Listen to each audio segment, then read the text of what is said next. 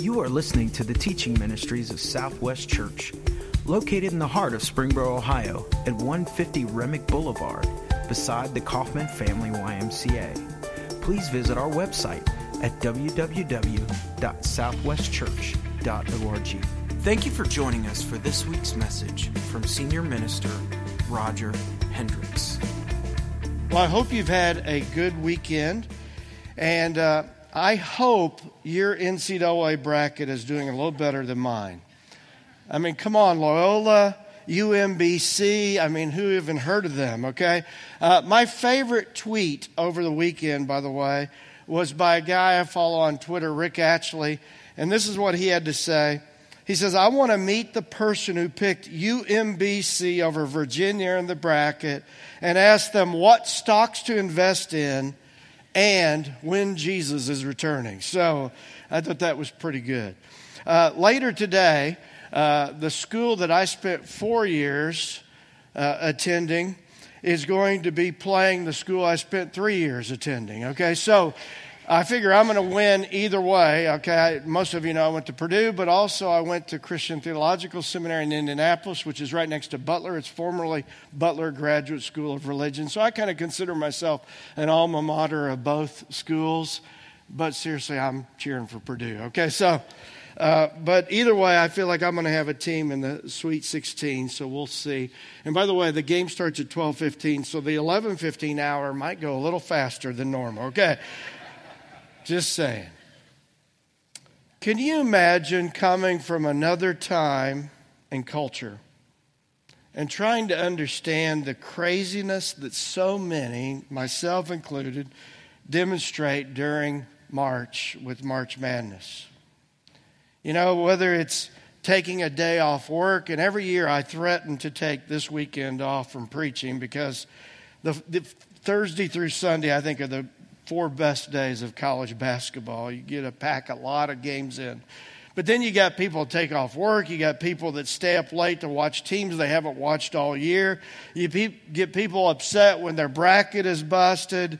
You got people wearing their team colors. I mean, can you imagine coming from a different culture, or maybe if you were able to time travel from a different time and saying, What's going on with all these people? It would be hard to understand. Sometimes we have the same difficulty when we read a Bible that was written 2,000 years ago, even the newest parts. Because we're, we're trying to understand, we're trying to comprehend a, a different time and a different culture. And we try to understand some of the references and some of the phrases that are used. And sometimes we find ourselves just scratching our head going, What's going on here? Well, this definitely could be the case with the very first Bible verses that we're going to read from today. And it's really the, the section of the Bible that really we're taking our title from today, which is entitled Bold and Ridiculous. Listen to this paragraph found in a, book of the Bible called First Corinthians, written by the Apostle Paul, when he writes this I sometimes think God has put us apostles on display like prisoners of war at the end of a victor's parade, condemned to die. We have become a spectacle to the entire world, to people and angels alike. Our dedication to Christ makes us look like fools, but, but you claim to be so wise in Christ. We are weak, but you are so powerful. You are honored, but we are ridiculed. How do you make sense of this passage? Well, Paul's describing a scene that the Corinthians had seen many times in their lifetime. You see, in the first century Roman world, a citizen would have been very familiar with the scene that Paul's describing here. You see, the Romans were, were really good at, at throwing a parade. They were really good at, at celebrating victories. And so often, when the army would come back from battle, and they would come back maybe uh, were from a victorious battle, they would oftentimes even build these triumphant Roman arches in their cities. We can even find some of those in, in remains of archaeology. And, and they would have the entire army march through the city streets announcing their victory. You see, they didn't have the news feeds that we have today, uh, where we can 24 7 find out what's going on in the world. And so when they would receive the most recent update from the war front, they would have to wait for the army to come back from battle.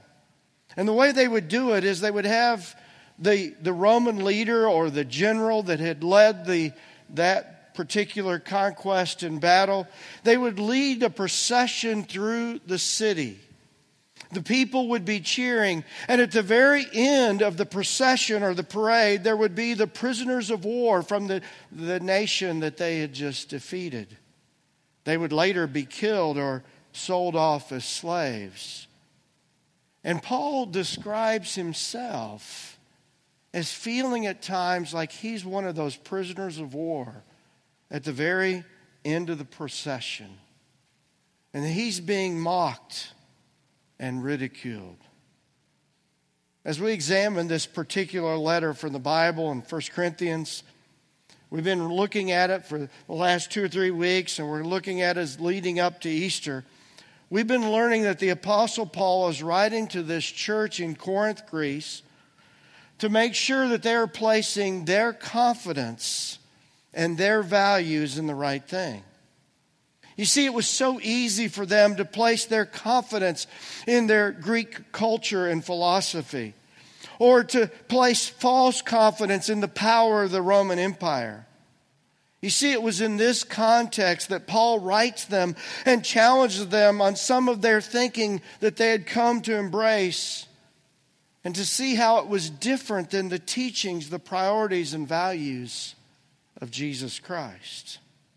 You see, Jesus lived a life and brought a teaching from heaven that was contradictory to the thinking of many people on earth. And because of Paul was following Jesus, and because Paul was trying to imitate Jesus in his life and his values and his teaching, oftentimes Paul would find himself defending his ministry and his teaching, which some of the people of the Greek culture described as foolish. Although we'll see in just a moment that Paul began this church four years earlier. Since that time, that church had been influenced by false teachers, or at least teachers that had false, impure motives.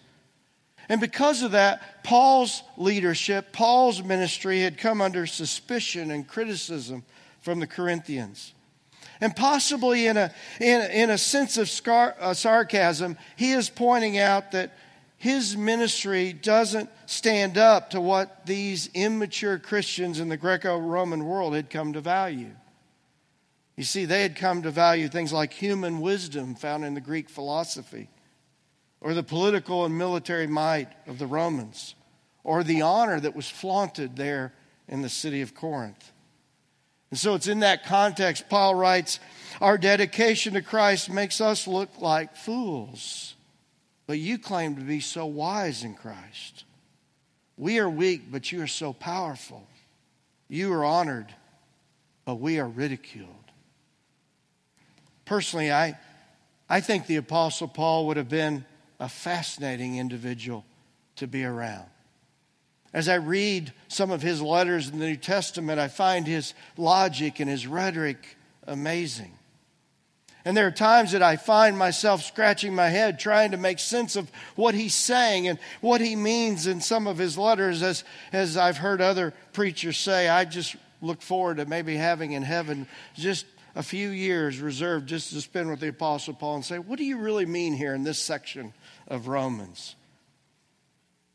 But yet, Paul had the difficult mission of taking the teaching of Christianity to the non Jewish world. He found himself going into cities and villages where people had held to uh, maybe they were atheists or maybe they were pagans who believed in multiple gods, whether it be the Greek gods or the Roman gods. And as we read about his mission effort into the Greek world, we realize that he was not always well received. When we go back and read the beginning of Paul's ministry in Greece, we see that Paul's ministry was first was received by some people but rejected by others. And in fact, many rejected it as simply a foolish message.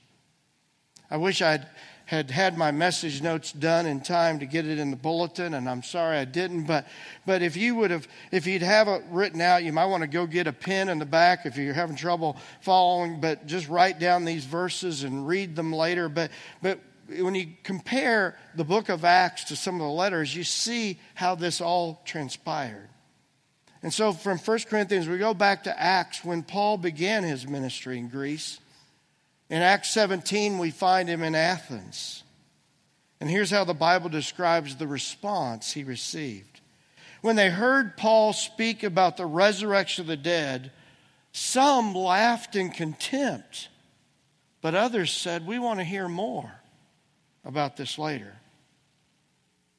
I don't know if you've ever really sought, sat down and just kind of allowed yourself to think about how would you respond to this message of Christ if you had not been born into a culture or world where that was fairly widely accepted. You see, I've, I've tried to sit back and think about the, the very core teachings of Christianity. And what is it, what is it really based on. It's based on a belief that we are following a, a, Savior, a Messiah who died on a cross, was buried in a tomb, and on the third day came back from the dead. It's really quite an amazing story. And if you'd never heard it before, like these Greeks and these Romans, then maybe some of us would reject it as well. I mean, think about it. I, have thought about this. What would you think if I came in here one weekend and I said, you know, I've got to tell you some news. I've got some good friends who shared with me something they experienced over the weekend. You won't believe it. You see, these good friends of mine, uh, we, we have a mutual friend that unfortunately died three days ago. And they were in the funeral home just yesterday or earlier today. And, and they, they came back and reported to me that that person that died sat up in the casket and they're alive. Now, probably some of you, would, if I came in and told that story, you'd say, Man, Roger's gullible to believe that. Well, he's really drunk the Kool Aid now, okay? I mean, some of you might think that because it's really an amazing thing to believe. See, that's the message of Christianity, that's the core teaching that Christians believe. It's a message that Paul described later in 1 Corinthians when he wrote, I passed on to you what was most important and what has also been passed on to me. Christ died for our sins, just as the scripture said. He was buried and he was raised from the dead on the third day, just as the scripture said. That's what we're going to celebrate in a couple weeks on Easter weekend. But my question for you this weekend is do you believe this message? Do you really believe it? If you're not sure, then I want to encourage you to check out for yourself. Maybe a beginning point for you is just to go out on your way out today in the lobby, look over to the right. There's a, there's a stack of free New Testament Bibles. Pick up one and start reading and investigating for yourself. Maybe accept the challenge that we gave out last weekend, what we called the 21 Days of Easter Challenge. And what we've encouraged everyone here at Southwest to do is to read the Gospel of John leading up to Easter. John is the fourth book in the New Testament. So it's the fourth book in this little free Bible. If you have a Bible app, it's easy to find. And what we want to encourage, last week we said, if everybody would take every day one chapter and just read that for 21 days, you could read through the entire Gospel of John. Some of you say, oh man, I wasn't here last week. I'll miss out. Well, guess what? Let's do a little math. If you read a chapter and a half every day, starting today, you can finish by Easter Sunday. And investigate for yourself do you really believe this is true? Now, if you believe this message, then I want to encourage you to also take the challenge and allow this 21 day period leading up to Easter to be a time to strengthen your faith in the one we follow and worship here at Southwest. And yet, if you believe this message, then I want to ask you are you boldly sharing it with others as the Apostle Paul did? Are you willing to share this story? Are you willing to share your faith that you believe that Jesus did die for you? He was buried and he was resurrected. Are you willing to share that boldly with those that maybe even will think that you're gullible, crazy, or foolish to believe it? Paul says, You can call me foolish. You can even call me a fool for Christ. And yet, that's what I believe with all my heart. I fear that some of us shrink back in sharing our faith with those around us, whether it be family members, whether it be neighbors, coworkers, or classmates, because we don't want to come across as too fanatical or too foolish. Growing up, I, I attended a church that didn't really emphasize the importance of sharing your faith with others. And honestly, at that point in my life, I didn't really have a faith worth sharing. But I'll never forget while I was in high school, I had a friend on the track team that we were talking one day, and, and he shared with me that he was a part of a church, that they were, they were doing activities and events and, and, and really trying to stretch themselves to witness to others about their faith in Christ. And I remember thinking to myself, boy, I'm glad my church doesn't do that.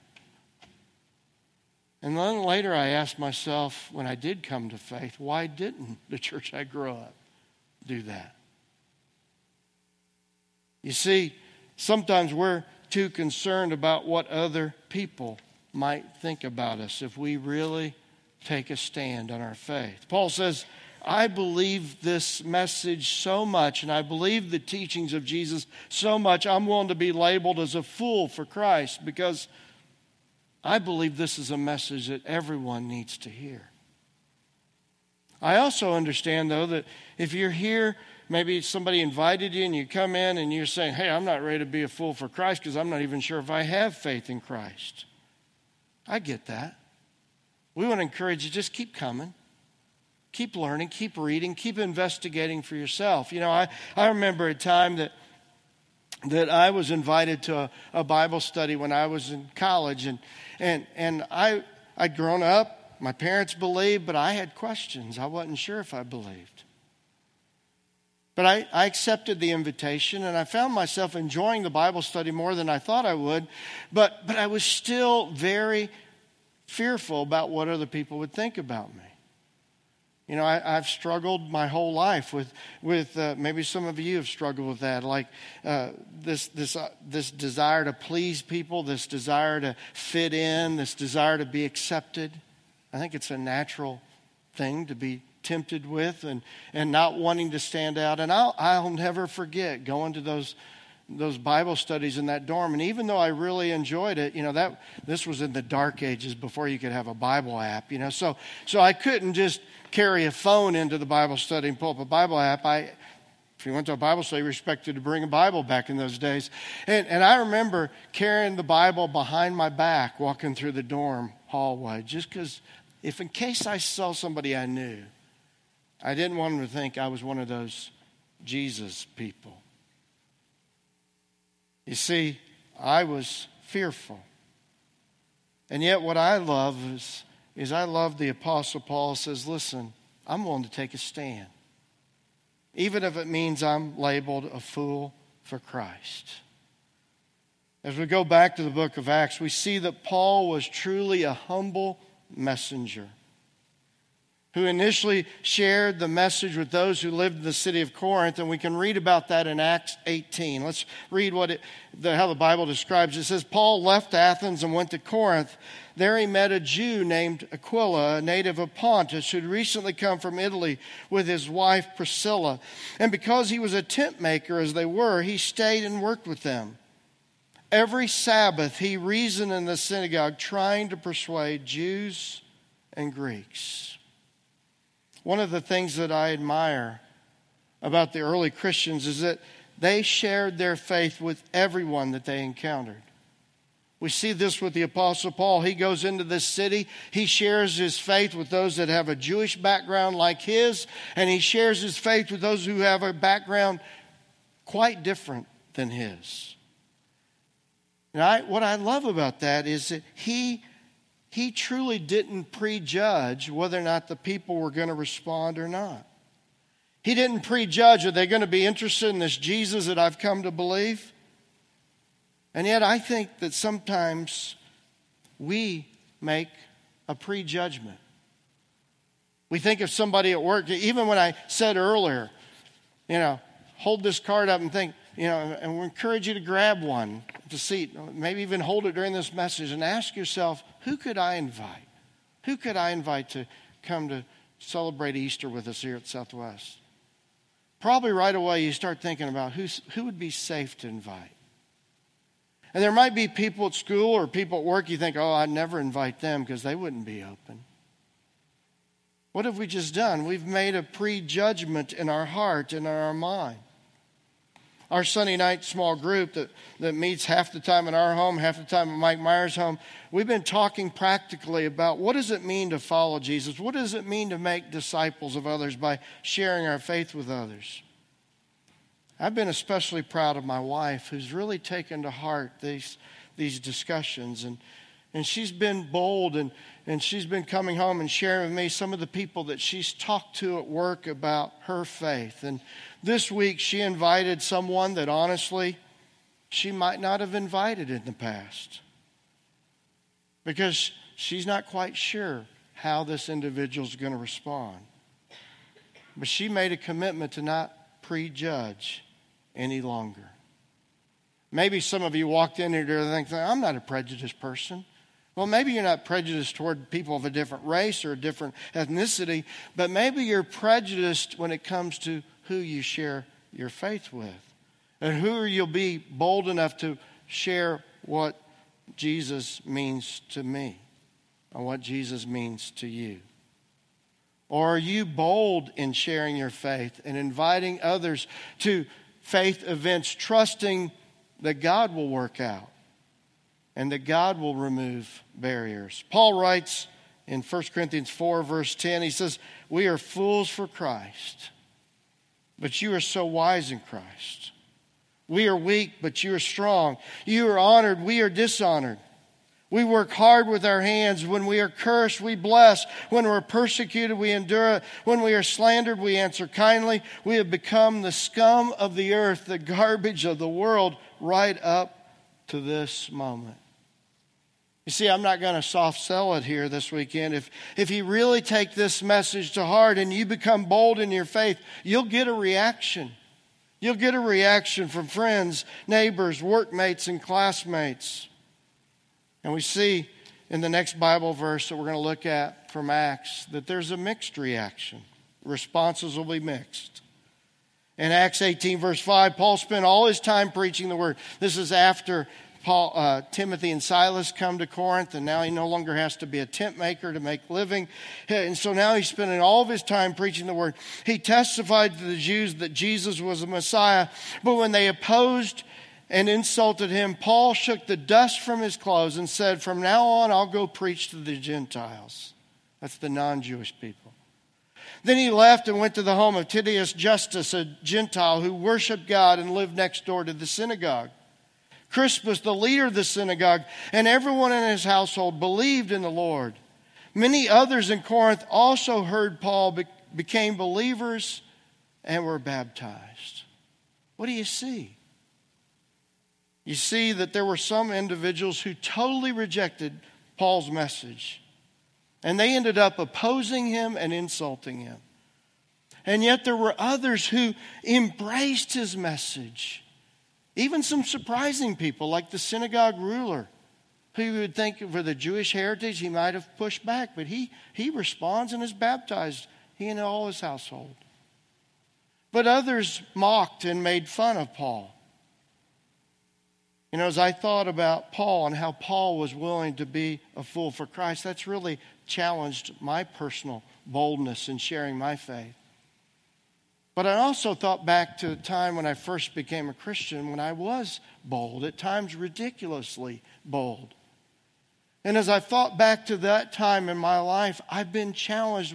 Why am I not as bold as I was when I first became a Christian? Some of you know my story, but maybe you don't know this part of it. You see, the first two years of my college experience, uh, I wanted to get away from the church and I wanted to fit in with the guys in the dorm, and, and I did. And I played ball and played cards and went to parties, and I just was like everyone else in the dorm. And after two years of that, I started reading the Bible, started searching, and I started saying it was time for me to make a decision. How was I going to live my life? So at the end of my sophomore year, I became a Christian. I was baptized into Christ, and my life's been different ever since. And then I, over the summer, I thought and prayed about it, and I came back my junior year, and I decided that I wanted to start a Bible study in the dorm. And I wanted to reach out to some of my friends that I'd spent two years with and being just like them, but I wanted to share with them how Christ had given me hope and He'd given me a new purpose in life. And I was excited about that. And, and so I started boldly inviting people that I'd played basketball with and played intramural sports and played cards with, gone to parties with, and I invited them to come to the Bible study I was leading. And you know, honestly, there was a mixed reaction. There were some who who came, accepted my invitation. They came to the Bible study, they even came to church with me. And I was thrilled with that. And, and honestly, sometimes I'm not sure if I used the best techniques. Uh, I remember making deals with friends, okay, and I'd pester them and I'd say, okay, if you'll just come for three weeks in a row, I won't ever ask you again. And I got one guy to do that, take me up on it. But you know what happened was there were some who started mocking me and making fun of me in the dorm. Some of the guys that I thought were my good friends. I'll never forget that that Christmas my junior year. After I'd been sharing my faith with them, we had a, a Christmas party and we had gag gifts. And I opened my gift up, and it was a poster of the Pope.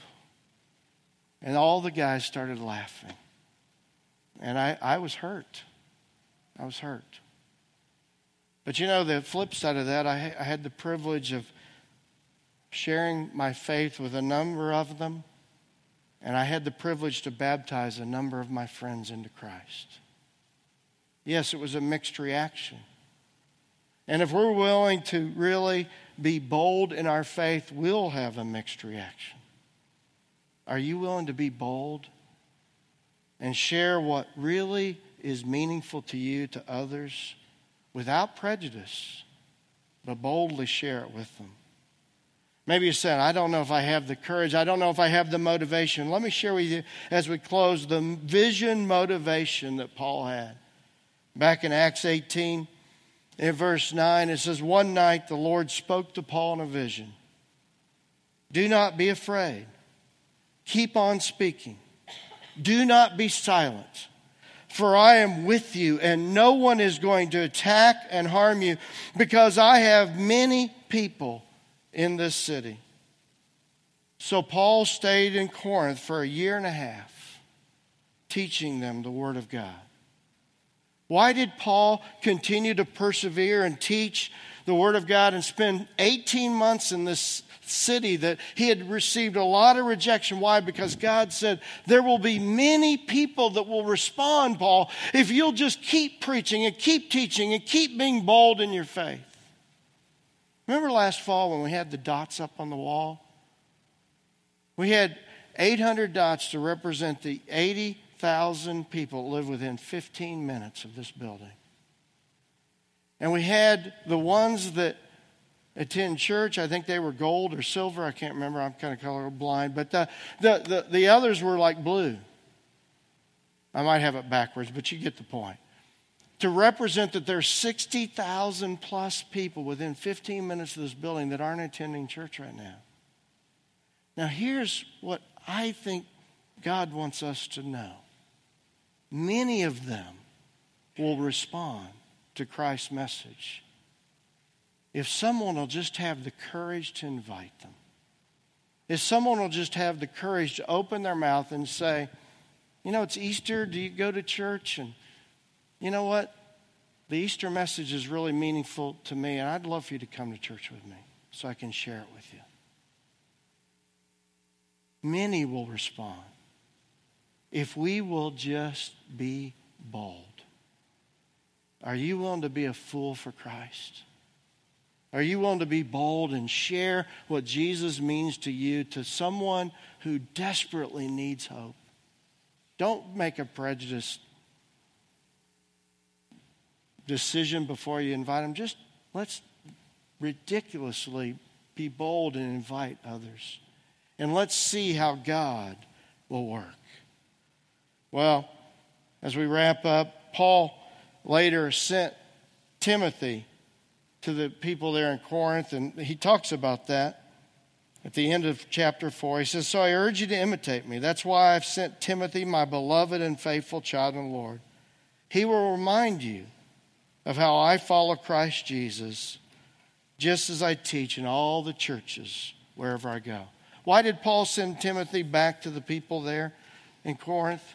because they need to be reminded of this simple message of Jesus and what he's done for us on the cross and how that he overcame death. You see, we need to be reminded. That's why we take communion every weekend, to be reminded of who we're following Jesus of Nazareth, the one who died on the cross, was buried, and rose from the dead. As we take this communion Let's be reminded of Jesus and who we are following. And let's ask ourselves do we believe this message enough to share it boldly with others? After a time of reflection, we're going to sing a song we've sung earlier this month entitled So Will I.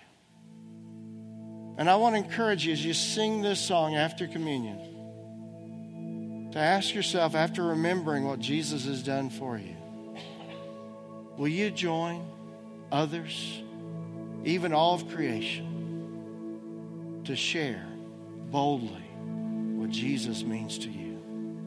Let's pray.